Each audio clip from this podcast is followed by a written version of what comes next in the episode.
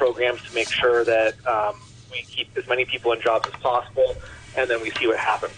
So I don't think you're going to see a massive you know, recovery in GDP growth, but I think at this point the government's saying that's not the point. It's much more about sort of stable, manageable recovery.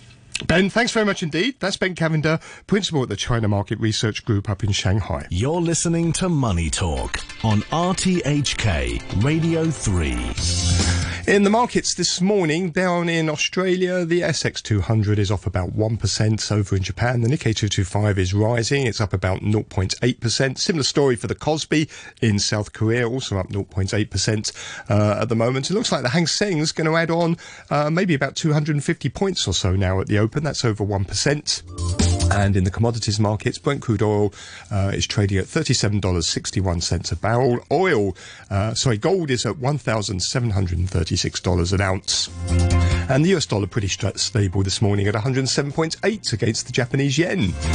Thank you very much for listening this morning. Hugh Chiverton and Mike Rouse are up with back chat after the news, the weather forecast, hot with sunny periods and a few showers, isolated thunderstorms in the morning, maximum temperature of about 32 degrees, and the outlook is for it to be hot with sunny periods or one or two showers in the next couple of days. The temperature right now is 30 degrees and it's 80% relative humidity. It's 8.31. Here's Samantha Butler with the half hour news. Manila is coming out of one of the world's longest and strictest coronavirus lockdowns, but certain restrictions will remain. Businesses and shops in the Philippine capital are allowed to reopen, and most public transport will start to run again. But schools, tourist sites, and dine in restaurants will remain closed, while the elderly and young children aren't yet allowed to leave home. Donald Trump's national security advisor has denied there's institutional racism in the US police after another night of widespread violence sparked by the killing of an unarmed black man. Robert O'Brien said there were a few bad apples, but most officers were heroes. The death of George Floyd in police custody in Minneapolis on Monday has prompted demonstrations, looting, and clashes with police nationwide. The governor of New York, Andrew Cuomo, said the incident again exposed a deep rooted problem in the United States. The real issue is the continuing racism in this country.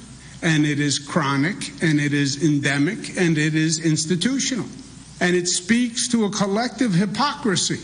We're very good in this country at telling other people how they should live their lives and how they should act, how we, we preach a high standard, but we still discriminate on the basis of color of skin.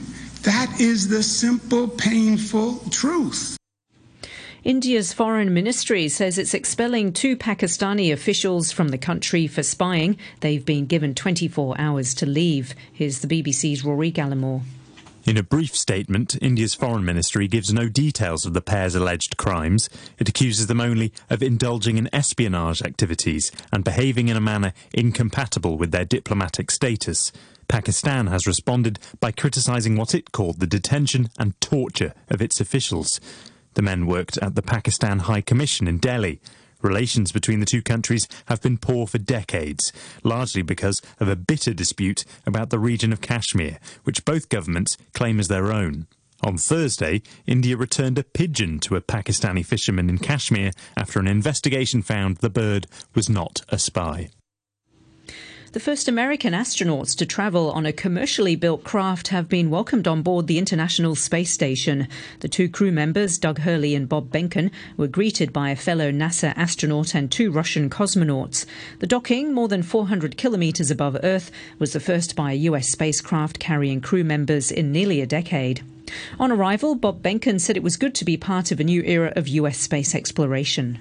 It's obviously been our honor to be just a small part of this. Uh, we have to give credit to SpaceX, the Commercial Crew Program, and of course NASA. It's great to get the United States back in the uh, crewed launch business, and uh, we're just really glad to be on board this uh, magnificent complex.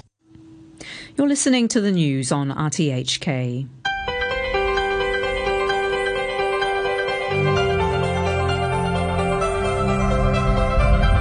Morning and welcome to Backchat. I'm Hugh Chiverton, your co-host. today is Mike Rouse. Mike, good morning to you. Good morning, Hugh. Latest developments in the controversy over the national security legislation today. Mainland state media took aim at the US government over the weekend as many, many American cities were gripped by raging protests and clashes, comparing the unrest with the pro democracy movement in Hong Kong. Uh, what are your thoughts? You can leave a message on our Facebook page, Backchat on RTHK Radio 3. You can email us, backchat at rthk.hk, or call us on 233 88266. After 9 o'clock, Elsie Leung, the uh, Deputy Director of the Hong Kong Basic Law Committee, the former Secretary for Justice, uh, will be with us. If you want to uh, discuss things over uh, with her, then give us a call. That's between 9 and 9.30, 88266 uh, is the number, or email us any questions that you want to put to uh, Elsie Leung. That's joining us. She's joining us, as I say, after nine o'clock this morning. We're joined in this first part of the programme now by David Zweig, who's the director of uh, Transnational China Consulting uh, Limited. Okay, quite a lot of emails uh, over the uh, weekend, so uh, some will have to be longer ones will have to be edited. If, if you want to not be edited, then the best thing to do is to write a write a pithy comment. Peter T, who I apologise for missing out last week, um, has an open letter to senior LegCo Democrats. Uh, Peter T says uh, to Messieurs Wu, uh, Dennis Kwok, and Mok and Lady colleagues, so far this year you've abrogated your responsibility to the people of Hong Kong by your chamber tactics and are slipping towards irrelevancy. There is slim chance of recovering the old vibrancy of the democratic movement. The basic law to which you've are vouched loyal requires the SAR to enact Article 23, like it or not. So the initiative, so take the initiative and publicly announce in LegCo your sincere willingness to work with the pro-establishment members to bring this about this requirement. No one says it will be easy, but success will be of inestimable value to Hong Kong. Failure to succeed will not be held against you, but if your sincerity is seen by the public, failure will be more damaging to the other side. Your major problem is not the other side, but the likely contrary behaviour of the stragglers in your camp, for whom grandstanding and loyalty to an impossible cause are the raison d'etre. Bon voyage. That's from Peter T. Andrew K says of Ted Hui, what a guy, a bag of rotting veggies, what inspired political theatre, and all for the paltry sum of a hundred thousand a month, worth every penny. He's my hero.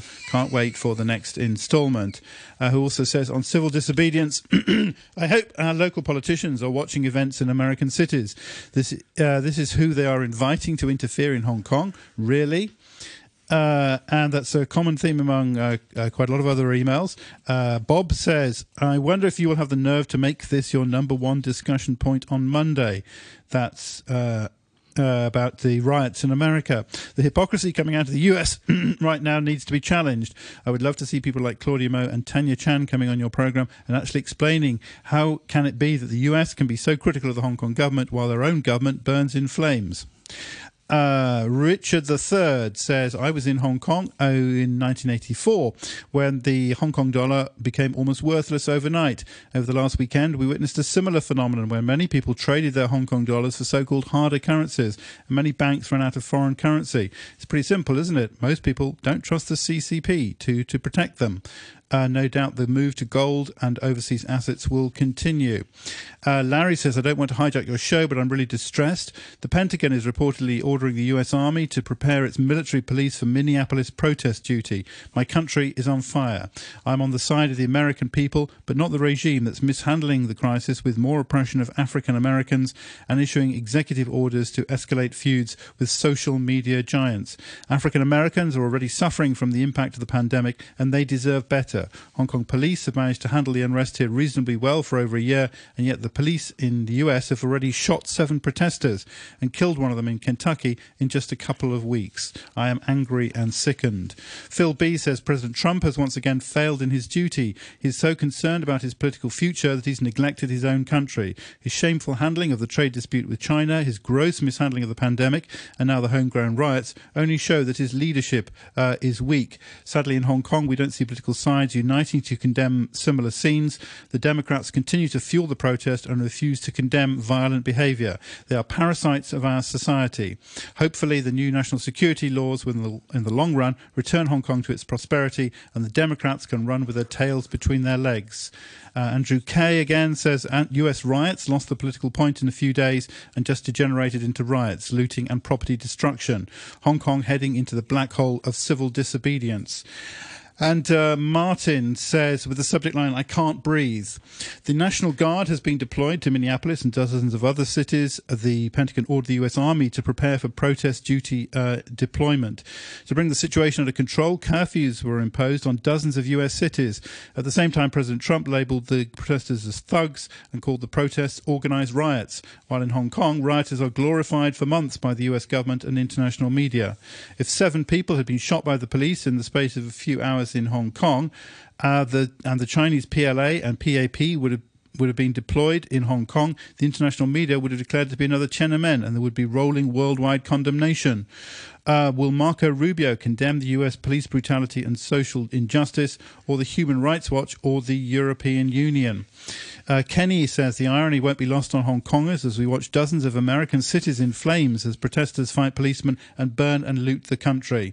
Uh, and yet the country's president spends an inordinate amount of his time fighting personal battles on Twitter, as well as criticizing Hong Kong's police force for excessive force, even though they've not killed any citizens during over six months of riots, which were comprehensively more violent than the current unrest in the USA. Uh, uh, and Mr. Pink says, I've got a few clips from Twitter here uh, depicting excessive police force against seemingly unthreatening protesters in America over the past couple of days. You can see cops beating unarmed, retreating protesters and police vehicles, and even police horses ploughing into civilians. There are reports of journalists being arrested, and I'm referring to international broadcasters, not some teenagers with fake yellow journalist vest and an iPhone. Uh, the thousands of misguided Hong Kong protesters who believe that America is the promised land should watch these videos. They might think twice before they wave their American flags. Alternatively, perhaps Hong Kong authorities can strike a deal with Washington to send our, our black clad thugs to the uh, US, a country where they can experience true police excessive force, a country whose president's anti China vitriol has made the Chinese people a target for racist attacks, not only in the US, but in Europe also. Hong Kong protesters would soon learn the grass isn't always greener on the uh, other side. And finally, Kay says, Do you find it hypocritical how the US complained about police brutality in Hong Kong, yet now there are protests in Minneapolis? The police and National Guard are democratically beating the bejesus out of their citizens for exercising their freedom of speech by protesting. That comes from Kay. Thank you very much indeed for your emails. David, good morning. Guys, hi, how are you? Well, we're fine. Uh, I especially enjoyed the sight of a, a protester in America waving a Chinese flag and uh, oh. encouraging uh, China to come and rescue the U.S. Um, right. U.S. citizens. I, the contrast is a bit too much, isn't it? Well, it's actually quite amazing as I was listening. I mean, the timing is uh, remarkable. I mean, the the shoot, the number of deaths. I mean, this this plays so well for those people who support the, the sort of the the, repre- the suppression, let's say, of the dem, you know, the the opposition and democratic movement in Hong Kong, um, because of the violent nature of, of the movement that that's taken on. You know, peaceful protesters followed by violence. And here you have similar thing in the United States, where the, you have peaceful protesters, and then filtered within that and behind it is um, uh, some people who are dedicated to to using violence, and then how the state responds to it. I mean, it's um, it's remarkable. Some of the pictures are quite alarming. Are, are people already subdued, lying on their front, um, with their hands tied behind their back? and then being savaged by a police dog. Oh yeah, well imagine imagine if uh, what had happened to um, Mr. Floyd uh, had happened in Hong Kong by a Hong Kong police officer who, for let's say four or five Hong Kong police officers who held down a protester and and killed him by by putting their knee on his neck on camera. You know, I mean, yeah, on camera. I mean, the Hong Kong people would have gone just uh, ballistic. Uh, mm-hmm. So this is, but you know, I mean, these are somewhat different situations as well. But the but the the irony of it happening as as Hong Kongers and uh, are trying to come to terms, and the world's trying to come to terms with the national security law and what's seen very much as a you know pressure, oppression, uh, suppression by China Uh, you have freedoms here, in, uh, well, here, there in Hong Kong. Right. Uh, and what you see the response of the United States and and uh, Trump inviting uh, white, uh, you know, racist white people to come in and help him uh, in his battle against uh, protesters. I mean, hmm When, and when the looting starts, the shooting starts. Right. Well, you know, I mean, again, I, I, I was sort of surprised when I listened to people say, but that in fact, no, you know, there, there are rumors, of course, uh, going around the internet that some girl was drowned during the protest movement or stuff. But it, it's hard to remember that, in fact, nobody's been killed.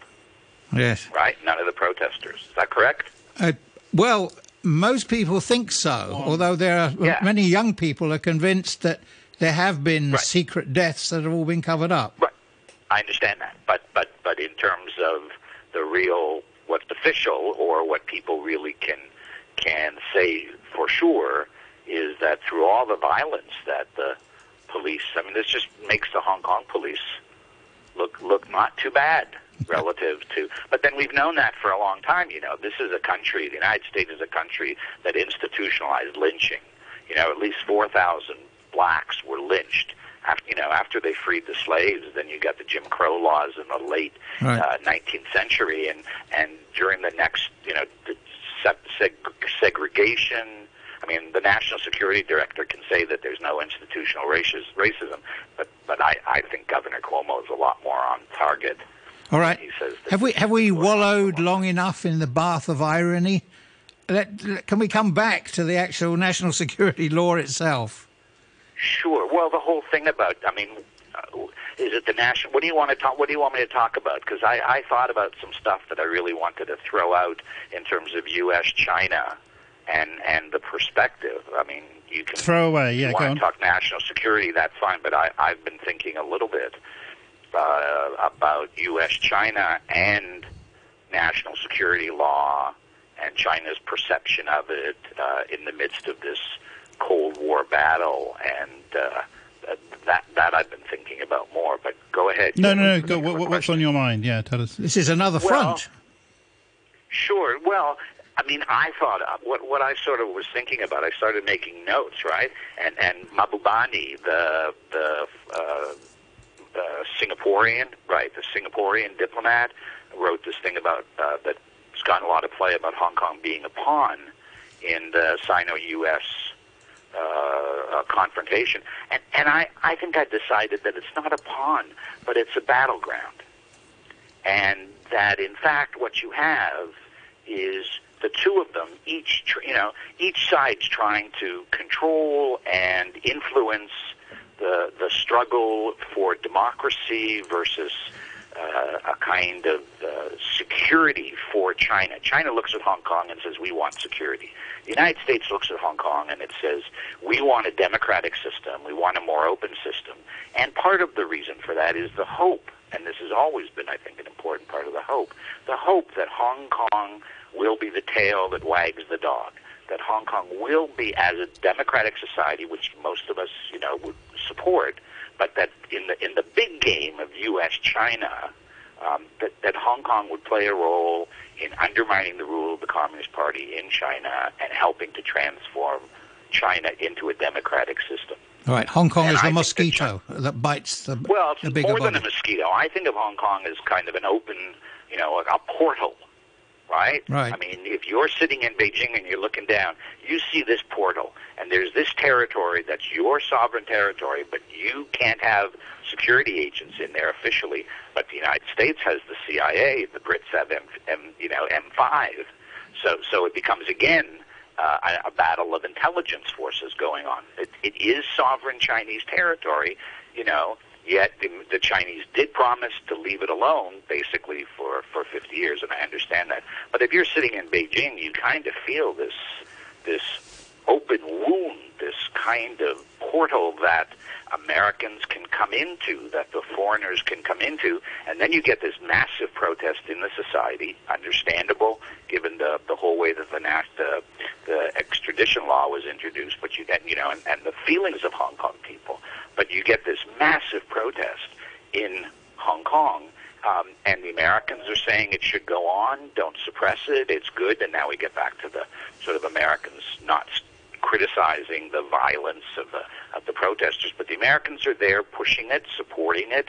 You know, pass, punishing China for trying to to bring an end to the violence, and and um, and China just feels like it's so vulnerable. But everyone's you know, used Hong Kong for intelligence purposes for as long as I can remember. Sure, but I don't think it's so. Part of it's intelligence. Part of it is that the Ministry of State Security uh, has had people in Hong Kong. They want, but they're you know one of the things about this law would give them the chance to officially set up their offices. I think it's been much harder for them, you know, to come in. Uh, I don't know where they stay, where they work, where they headquarters. Uh, I mean, the CIA knows where it headquarters. It can headquarter in uh, in the U.S. consulate, uh, or across the road. So, yes or across the road. But in any case, I see this. You know, I started flipping this into the similar kinds of things as Tibet, as as Xinjiang, right? And this is sort of the mentality. To a certain extent, you can, you know, your your listeners are free to uh, see it in a negative way. I'm just trying to see it, right? And and I, I see this very much as Xinjiang, right? That in Xinjiang, the Chinese look at Xinjiang and what do they see? They see radical Islam coming into a part of their territory that they can't control all that well, right? And it's coming in and it's bringing in a separatist ideology. And when they look down at Hong Kong, what do they see? They see democracy. And it's infiltrating into strongly forces, not even infiltrating, it's strongly part of the, the ethos of Hong Kong. It's what people actually believe. Uh, a lot of people believe in it, but they look down and they see that.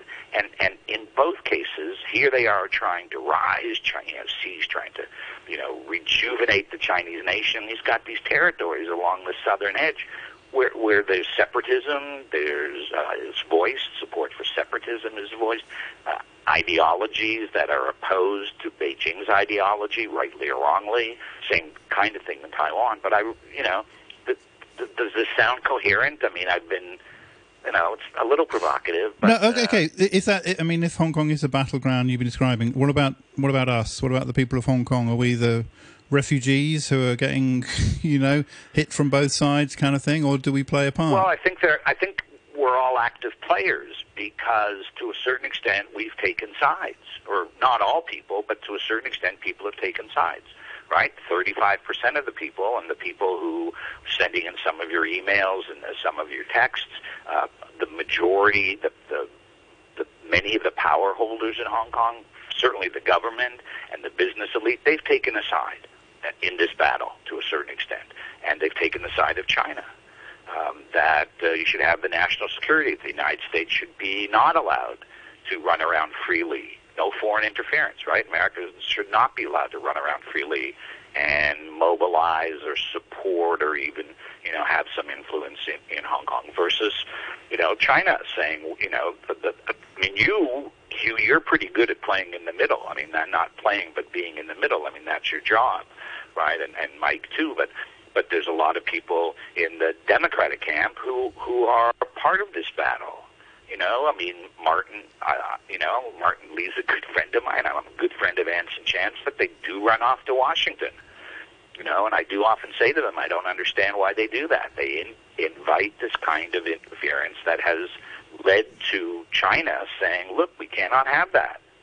You know, this is our sovereign territory uh, you know, you can say all the criticism you want, the heavy hand, all of that. You know, my job as a China scholar is to try and understand what's going on, and I look at this situation, and and that's that's how I've seen it over the last two three days as I've been thinking about it. Of course, it's been not just Anson and Martin, and, and not just Washington. It's also been London, and it's been Joshua Wong and other sure, leaders. Joshua does this, sure and and you're going to talk to people. Um, uh, you know, what's his name from Florida? Uh, Ted T- Cruz. You know, people. Uh, he's Texas, isn't he? Marco laws. Rubio, Florida. Marco Rubio. You go and you talk to Marco Rubio, and Marco Rubio introduces laws that will punish China for ex- what they would see as exercising their sovereign right within a territory that's part of their nation. Right? right? Um, now, that doesn't mean that I support the national security law, uh, and certainly not the way that they've introduced it. But for their perspective, they waited 23 years, and here's you know here's Joshua Wong running off talking to these guys who are actively interfering in China's internal, from their perspective, internal affairs at a time when they feel quite weak. You know, that was the thing about the South China Morning Post article I did over the weekend. I know I'm of the view that this is not China being, you know, we're healthy, America's weak, the world's in trouble, and this is our moment to go for it. I look at it much more as, God, we're in trouble. Our economy's not very good. We've still got the virus running around. Uh, 15% unemployment among youth. Uh, if if Hong Kong youth continue to protest and it becomes violent over the summer, you know there's going to be a potential for a spillover effect among youth in Hong Kong, uh, youth in China. Uh, the Belt and Road is in trouble. Uh, China's Africa policy isn't doing so well. Uh, the war, Europe's furious at them right? I mean, yeah, you were saying that. Yeah, you were saying that the Chinese actions were motivated by fear rather than than, than arrogance.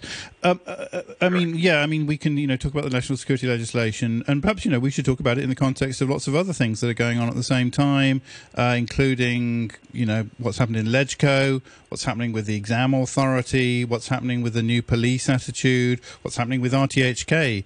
Um, you know, there's obviously a change of approach to uh, from the authorities towards dissent uh, what they perceive as right. dissent in, in, in, Hong Kong. That's that's that's pretty obvious. There is a there is well, a there is a broader change. But uh, uh, yeah, so what I wanted to know is, do they do they is there a like a, a, a game plan? Is there a long term vision? Is there that hearts and minds or will China. be changed, or hearts and minds don't matter? Um, or that you've just got to is this a power play you know you just flex your muscles or what do they think that people in hong kong will will feel and will do I, I think they're hopeful. They're hoping that the people in Hong Kong will finally get the message and just back back off, and that they that the I think they're trying to split the two camps uh, within the the opposition movement. The camp that resorts to violence and uh, the two million to three million peaceful protesters uh, who support a more open system.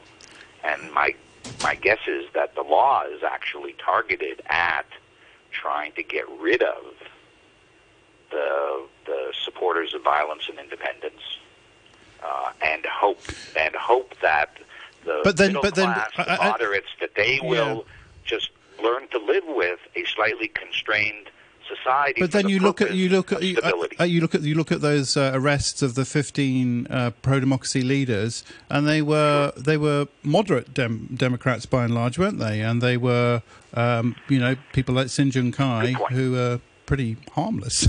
well, except, in many except respects. Martin does go off to the U.S. But sure, yes, sure, no, sure. But they were, you know, in the scale of things, they they right. were moderate well, leaders, and they were they were singled out.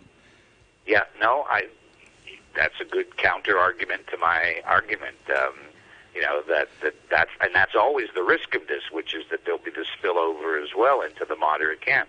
Right. You know um, that uh, and people in the moderate camp will feel really threatened. I think in the perfect world, they would like to have, in the perfect world, they would like to be able to introduce national security law. And, you know, they still can't figure out why Hong Kong young people don't love the mainland. you know, But- I wrote this piece recently Yes. um, uh, that came out called "Familiarity Breeds Contempt." Um. You know, and and the more that young people, I look back a year ago, the SCMP had this article about this girl who went up to China. She loves Chinese art and culture. She came back and she says, "I don't want to deal with that place." You know, David, David, there's one, terrible. one question about the Chinese narrative that I must ask you very quickly. Ten seconds. That Beijing is punish, punishing Hong Kong, being hard on Hong Kong people. That's the narrative. So let's punish Hong Kong as well. Uh, that part of the American narrative doesn't make any sense to me, anyway. What the, the, the Americans punishing Hong Kong? Yes. Yeah, yeah. No, no. I think that, that, that I think that uh, the the American. Well, but the Americans are trying to be s- pretty careful on their own. I mean, their goal, if you look at what they've actually articulated, is no uh, extradition. Right. So they're saying, well, you can't. We're not going to extradite anybody to Hong Kong because they. Who knows? With the extradition law, they could wind up in China. So we're not going to do that. Uh, dual use technology, which they see much more I mean, that would be the smart thing, right? I was asked, and so there's a couple of things that makes that you could understand the U.S. would do, but but to really whack Hong Kong, to to undermine the finances, I mean, okay. this is we're, we're, we're, out of time. Thank you very much indeed for joining us, uh, David Zweig, on the line there, I think, from uh, Toronto. Uh, Elsie Leung will be uh, joining us uh, after the news uh, at 9 o'clock, standing by to answer your questions. Give us a call. the weather hot with sunny periods, 30 degrees now, humidity 77%. Protesters confronting the security forces in cities across Iran. You're listening to the news on RTHK. Welcome back. This is Backchat on a Monday morning, first one of the month, first one of the week. Mike Rowse is your co-host. Uh, we're talking about aspects of the national security law. We were talking to uh, David Zweig in the first part of the program and talking, uh, uh touching on uh, events in the United States as well. Uh, between now and 9.30, we're joined by Elsie Leung, who's the Deputy Director of the Hong Kong Basic Law Committee and the former Secretary for Justice.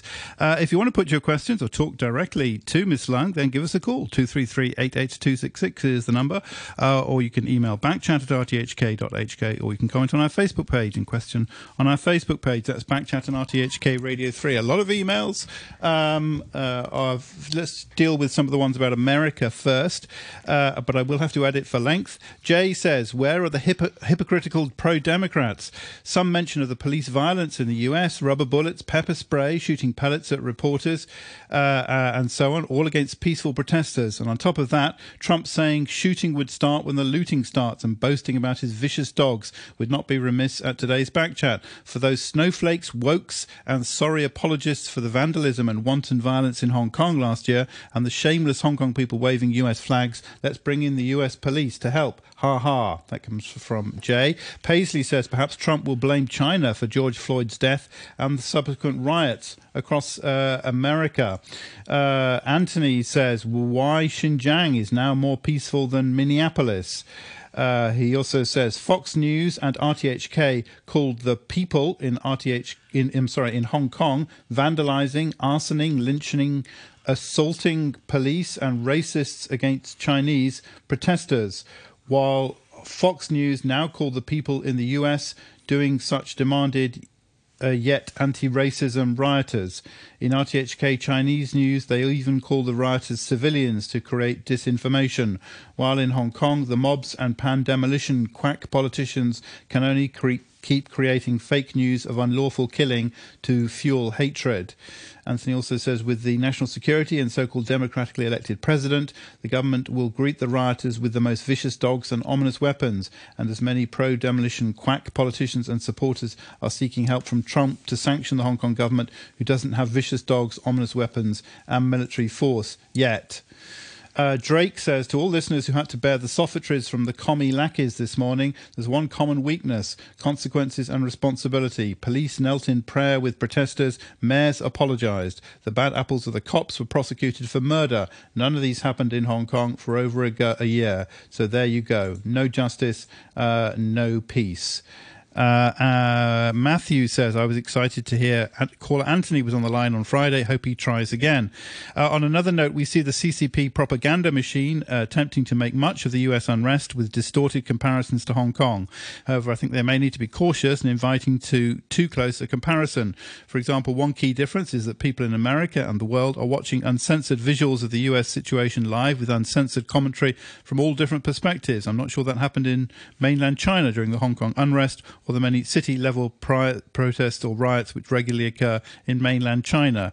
I suspect that the more trouble the Donald has at home and the more the CCP tries to use that against him, the more aggressively he will go after the CCP as a way to distract attention from domestic troubles. That comes uh, from uh, Matthew. Uh, thank you very much indeed for, for those comments. Uh, and once again, our email backchat at rthk.hk. Uh, Ms. Leung, good morning to you. Good morning, Thank Hugh. you very much indeed for, for joining us. Let's can we go straight into some questions from that have that have uh, come from uh, listeners? Uh, so we'll, we'll, dive straight into this. Okay, here's one from Derek, uh, who says, under the national security law, can we still talk about sensitive topics on Backchat like Hong Kong independence? Can we still have the June the Fourth candlelight vigil? Can we still post images of Winnie the Pooh on social media? Those questions from Derek. Ms. Leung. Yes. Um, Hugh, may I first of all correct that I'm no longer the deputy director of the Hong Kong Basic Law Committee. I apologize. Maria Tam is. Um, no, it's okay. Um, regarding the uh, worry of your um, audience regarding uh, the loss of freedom and rights uh, of the people um, as a result of the passing of promulgation of the um, national uh, uh, of the law for establishing and improving um, the legal system and um, enforcement mechanism uh, in Hong Kong SAR for safeguarding national security, I think that if um, if people will look at the decision and the explanatory note, uh, explanation uh, given by Mr. Wang Chen, that is the deputy, uh, the vice chairman of the um, National People's Congress, uh, they should be rest assured that such um, freedom and rights. Um, for uh, calling for independence uh, um, and um, having independence of Hong Kong and, and June 4th and so on, those would not be prohibited per se. But if those acts um, coupled with other activities, uh, then I am not sure. Um, because in presenting the draft decision to the National People's Congress, Mr. Wang Chen particularly uh, set out the principles which must be followed when the uh, National the, the Standing Committee of the NPC uh, will promulgate the law. One of which is that um, they should not infringe the rights and freedom, the, the, rights of the Hong Kong people. Now, if you look at the national law, uh, national security law um, applicable to mainland China, it also emphasized that in exercise of the um, uh, in the exercise of their um, power for um, for enforcement of the law, they must not exceed their authority, they must not abuse their power, and also that um, in the um, in the uh, execution of the duties, they must not infringe the right of the people. Um, and if people's freedoms or rights have to be restricted, um, such restriction must be reasonable. Furthermore, in Hong Kong, we are protected by the Chapter 3 of the Basic Law, which protects the fundamental rights and freedoms of citizens. And that um, uh, we also have the Hong Kong Bill of Rights um, Ordinance, uh, which um, set out the um, rights and fundamental rights and freedoms which we enjoy. Um, and um, also that uh, we, we, we, are well conversant with this, is that uh, these rights are not absolute and may be restricted. But it can must be the restriction must be prescribed by law and must be um, necessary um, and proportionate to the purpose for which they are imposed. So um, I think in so far as our legal system is concerned, uh, our rights and freedoms were well protected and shall remain intact um, after the promulgation of the law. All right, here's another email. This is from uh, Richard, who says, uh, Ms. Leung, can you confirm or deny, as if you were under oath, whether or not mainland security agents have been operating in Hong Kong in recent years? No, I'm sorry. I'm I'm a normal citizen like you and and, and David. Um, I I do not know how the, the government operates. I retired more than twelve years ago, and I also retired from the, um, post of the uh, deputy director of the National People's Congress, uh, the, the, the the Basic Law Committee. When you were Secretary for Justice, were there uh, mainland security agents operating in Hong Kong? Um, as you know, as the, the Secretary for Justice, um, that is not within my portfolio. I think the Security Bureau, which would have more knowledge about things of this kind. So you you don't know, or you're saying yes or no, or, or... I, I, can't say yes or no because I don't know. You don't know. Mm. Okay, all right. This is from uh, any uh, question from uh, Professor Carole Petersen, uh, formerly of the uh, uh, the Department of Law in Hong Kong University, now in Hawaii. Professor Petersen says, in my view, the key question uh, is whether the new national security law will comply with the ICCPR. In 2003, the Hong Kong government was willing to add clauses to the legislation to make it clear that the Article 23 legislation was not intended to carve out any exceptions to Article 39 of the Basic Law or to the promise in the Sino-British Joint Declaration that the ICCPR will continue to be enforced through the laws in Hong Kong. Is this still the case? The question will likely be asked this summer by the UN Human Rights Committee when it drafts its its lists of issues for the review of Hong Kong's most recent report on compliance with the ICCPR, so the Hong Kong government should be prepared to answer it.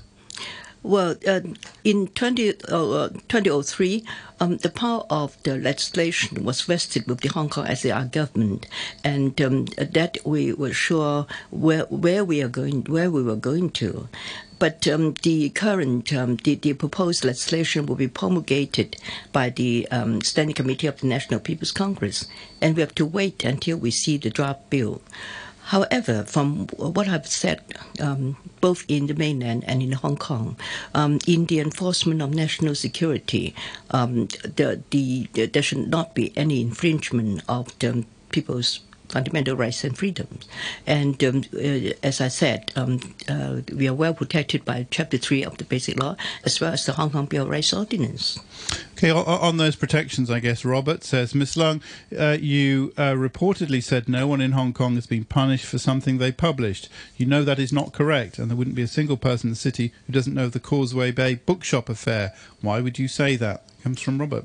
The um, the uh, Causeway Bay um, uh, operator uh, was not prosecuted or um, punished for any offense which happened in Hong Kong.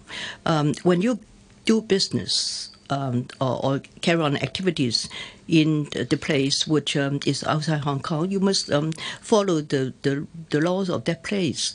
And whatever happened in the mainland, firstly, we are not sure.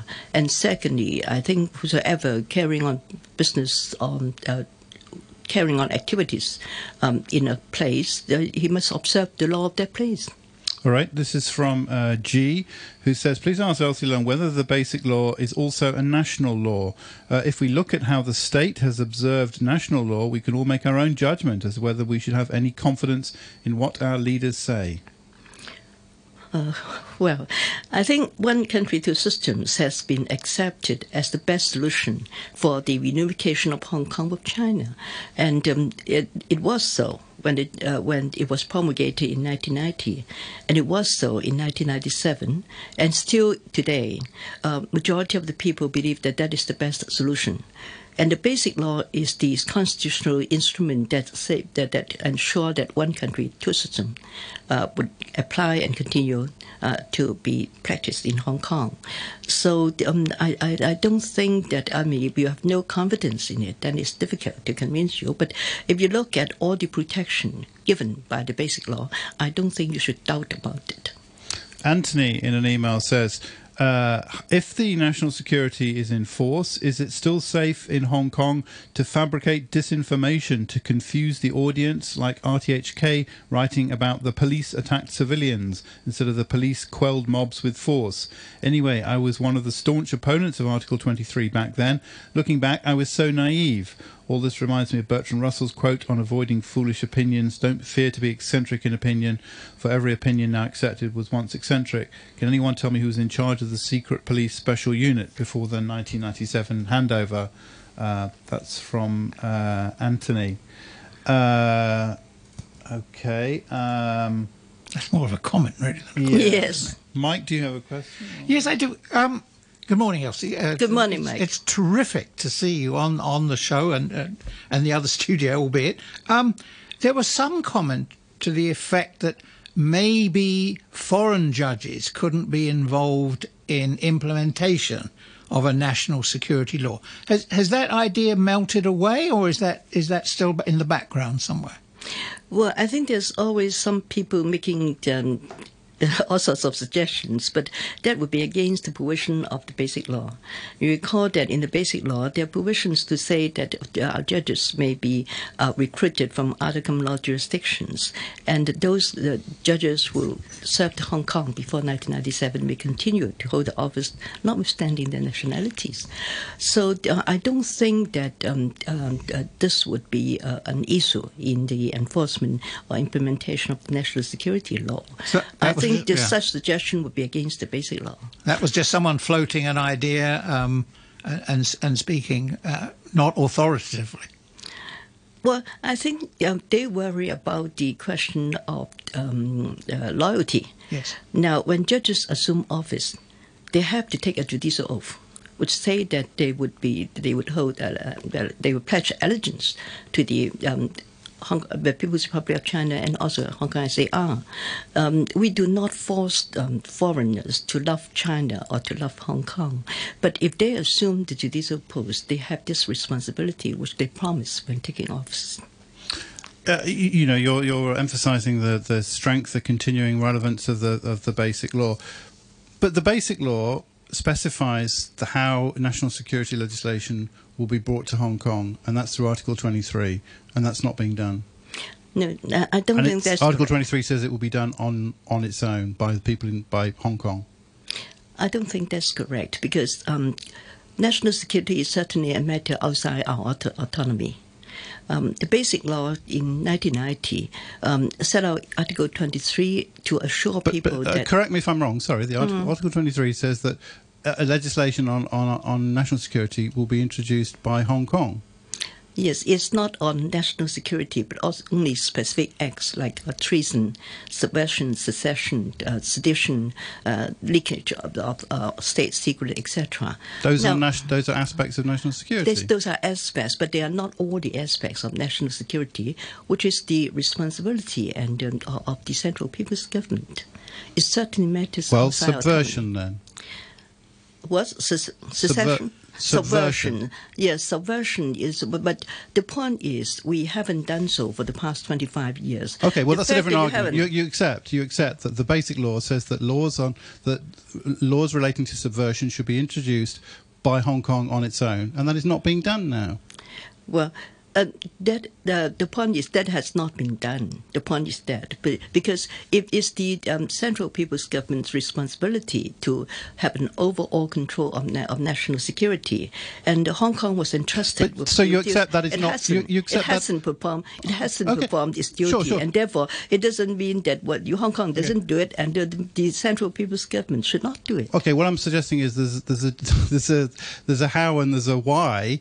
And we're not talking kind of about the the, the motive. We, we, uh, I mean, flatly, uh, the basic law says that Hong Kong will introduce should introduce laws on subversion, and now they're being introduced by Beijing. That's because there's we haven't done it. Because we, Well, for whatever reason, I'm saying for whatever reason, and you can argue about whose fault that is, uh, you know. And of course, as a senior government official, um, you know, No, I'm no longer a senior. Okay, government but as a somebody, you know, this has been around for many years, and of course, there's been a majority in the Legislative Council for the pro-establishment forces for many years, and so on. There were there were opportunities, so we can talk, you know, we can go back and forth about the motive. But on the face of it, correct me if I'm wrong. Th- There is a, a, a flat contradiction. The, ba- the basic law says laws on subversion have to be introduced by Hong Kong, and they're not being introduced by Hong Kong. Uh, well, the fact that we have failed to do it doesn't mean that national security should not be protected. Yes, I, I, I'm going to disagree with my co-host here. I- I- this is this is something that we failed to do for 30 years. We had seven I don't years, think- okay, before- and then 23 since the I don't think you're disagreeing with me. I don't think you're disagreeing yeah, with me. we should have done it. We, Sure. we shouldn't. We and we failed to do it. We we can't. We could have failed the way things were going. We were going to fail for the whole 50 years, and then what? No national security legislation at all. Well, and national security would be endangered. But that's but you can't break the law and say, oh well. It, you does, ch- it doesn't say it can only be done by Hong Kong. It you- you- empowers uh, the Mr. SAR Lang, government. Again, again, you know this. You can't break the law because it's because of political circumstance or inconvenience or something. no, it's not. Isn't that the argument? that. No, because uh, Even for historical reasons, you change the law. That's how the law works. no, because um, the Hong Kong is the special administrative region directly under the Central People's Government. Mm-hmm. Now, Central People's Government has the overall control of the of Hong Kong, subject to the performance of the basic law. If you fail to do it, and then you say that the Central People's Government should not do it, and just let national security endangered, how could that hold the whole waters? Well, because because the Article twenty three says that you must do this. And you haven't done it. Yeah, well then, w- w- why not? I mean, uh, you you can do it. There's nothing to to stop you doing it, but that doesn't mean that you can therefore, uh, uh, you know, from nowhere legislate on the same issue in direct contradiction of Article 23, which says this has to be done on its own by Hong Kong. You can't rely on your own failure, your own fault, to say that um, you have the right to do it and that nobody else should do it. It's it's a it's an entitlement. It on its own but it's an entitlement. It's an opportunity I- I- I which mean- we missed. Okay, you know, as I say, you can talk Yes. about the the, the the the motivations and the history and uh, and who to blame uh, uh, uh, and so on. But at the very least, you understand why people are concerned about this. I certainly Um, understand, but yeah. we cannot rely on our own fault. And, and of course, also given the way that the national security law is used uh, in the mainland. It has a very, very broad brief, as you brief as you know, and the, we've learned from the national education days and so on that national security is a part of everyday life. That an act as simple as planting a tree can be understood as an act of national security. The No, I don't secu- think so. Well, I, I'm sorry. These are these are things that these are things that came up during the national education, uh, national security education days, which we've instituted in, in Hong Kong. Um, you know, it has a very, very broad beef in the mainland. So again, that's that's why people are concerned about its applicability in Hong Kong. No, I You don't understand think that? Yes, uh, I understand the concern, but the point is, if you have no um, confidence in our own system, uh, then forget about the one country, two systems. Why why didn't we do in between 2003 and 2020? I understand what went wrong in 2003 a bit because I was already here, but couldn't we? We seemed to get quite close actually in 2003. Um, a number of changes were agreed by the administration. Yeah. The first draft maybe was pretty awful, but a number of changes were agreed by the administration. Couldn't we have resumed that conversation in 2005 or 2006 when things were calmer? Couldn't couldn't we have done more to honour our commitment or honour our take advantage of our opportunity to do this on our own? Yes, Mike, both you and I were in the, the government in 2003, but I left in 2005 at the end of the year, and since then I can't say why the government hasn't done it. What we heard is from time to time people raising the question of 203 and say that uh, any um, Article 23 legislation that would uh, cause harm to Hong Kong, would deprive us of freedom and so on. And the government said that we must create um, an atmosphere, uh, proper uh, situation, uh, circumstances in Hong Kong so that we may uh, proceed with the legislation. But I don't see any attempt uh, to resume, the, to, to revisit uh, the, uh, the um, prospect of legislating for Article 23 since then. Okay, some more, some more comments uh, and questions from listeners. Bowen says, uh, from what Ms. Leung has just said, since the new law is going to be promulgated by the MPCS, whereas Article 23 legislation will only be enacted by LegCo, she seems to be implying that the new promulgated law is higher in pedigree, as Priscilla Leung has indeed argued. If that's the case, there has been an argument that the law promulgated will not be subject to judicial review for the protection of human rights, as other legislation enacted by LegCo are. Can Ms. Leung confirm if the promulgated law will be subject to judicial review, just like other legislation enacted by LegCo? If not, in what ways will the new promulgated law be treated differently? Now, first of all, the decision emphasized that, that the- government still has the responsibility to enact law under Article 23. The obligation continues. It's a constitutional. Will, uh, will, will this will this new law be subject to judicial review? Um, the, the law itself is not subject. The decision and the, promulgate, the, the law to be promulgated will not be subject to judicial review, but the implementation. Oh, of really? It, the implementation of it in Hong Kong, the acts in carrying out the law, that's of course subject to the review of the court. The law will not be subject to judicial review. Certainly, because it's a decision made by the, the in, well, you're well acquainted with the uh, principle of parliamentary supremacy. Um, the decision and uh, the uh, interpretation of the law and so on um, has binding effect in Hong Kong, and that has been upheld in Hong Kong courts. Okay, so it's not subject to judicial review. Yes, the law itself is not subject to judicial review, but the implementation of it, in other words, in carrying out the um, uh, uh, uh, um, prosecution or the measures or uh, in the enforcement of the law, uh, that would be subject to judicial review. Okay, uh, uh, let's see. Peter T says, uh, why hasn't Carrie, Le- Carrie Leung taken any sincere steps to bring in Article 23? Uh, I presume Carrie Lam. Um, I mean, it was the point of view. The, the, the, this administration, Carrie Lam had repeatedly said this is not the time to introduce this kind of legislation. Didn't she?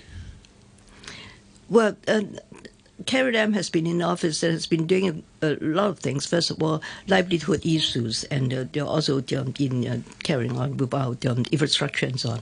And then um, since the early next, uh, last year, she has not been given uh, the opportunity to do it because uh, the, of the social unrest.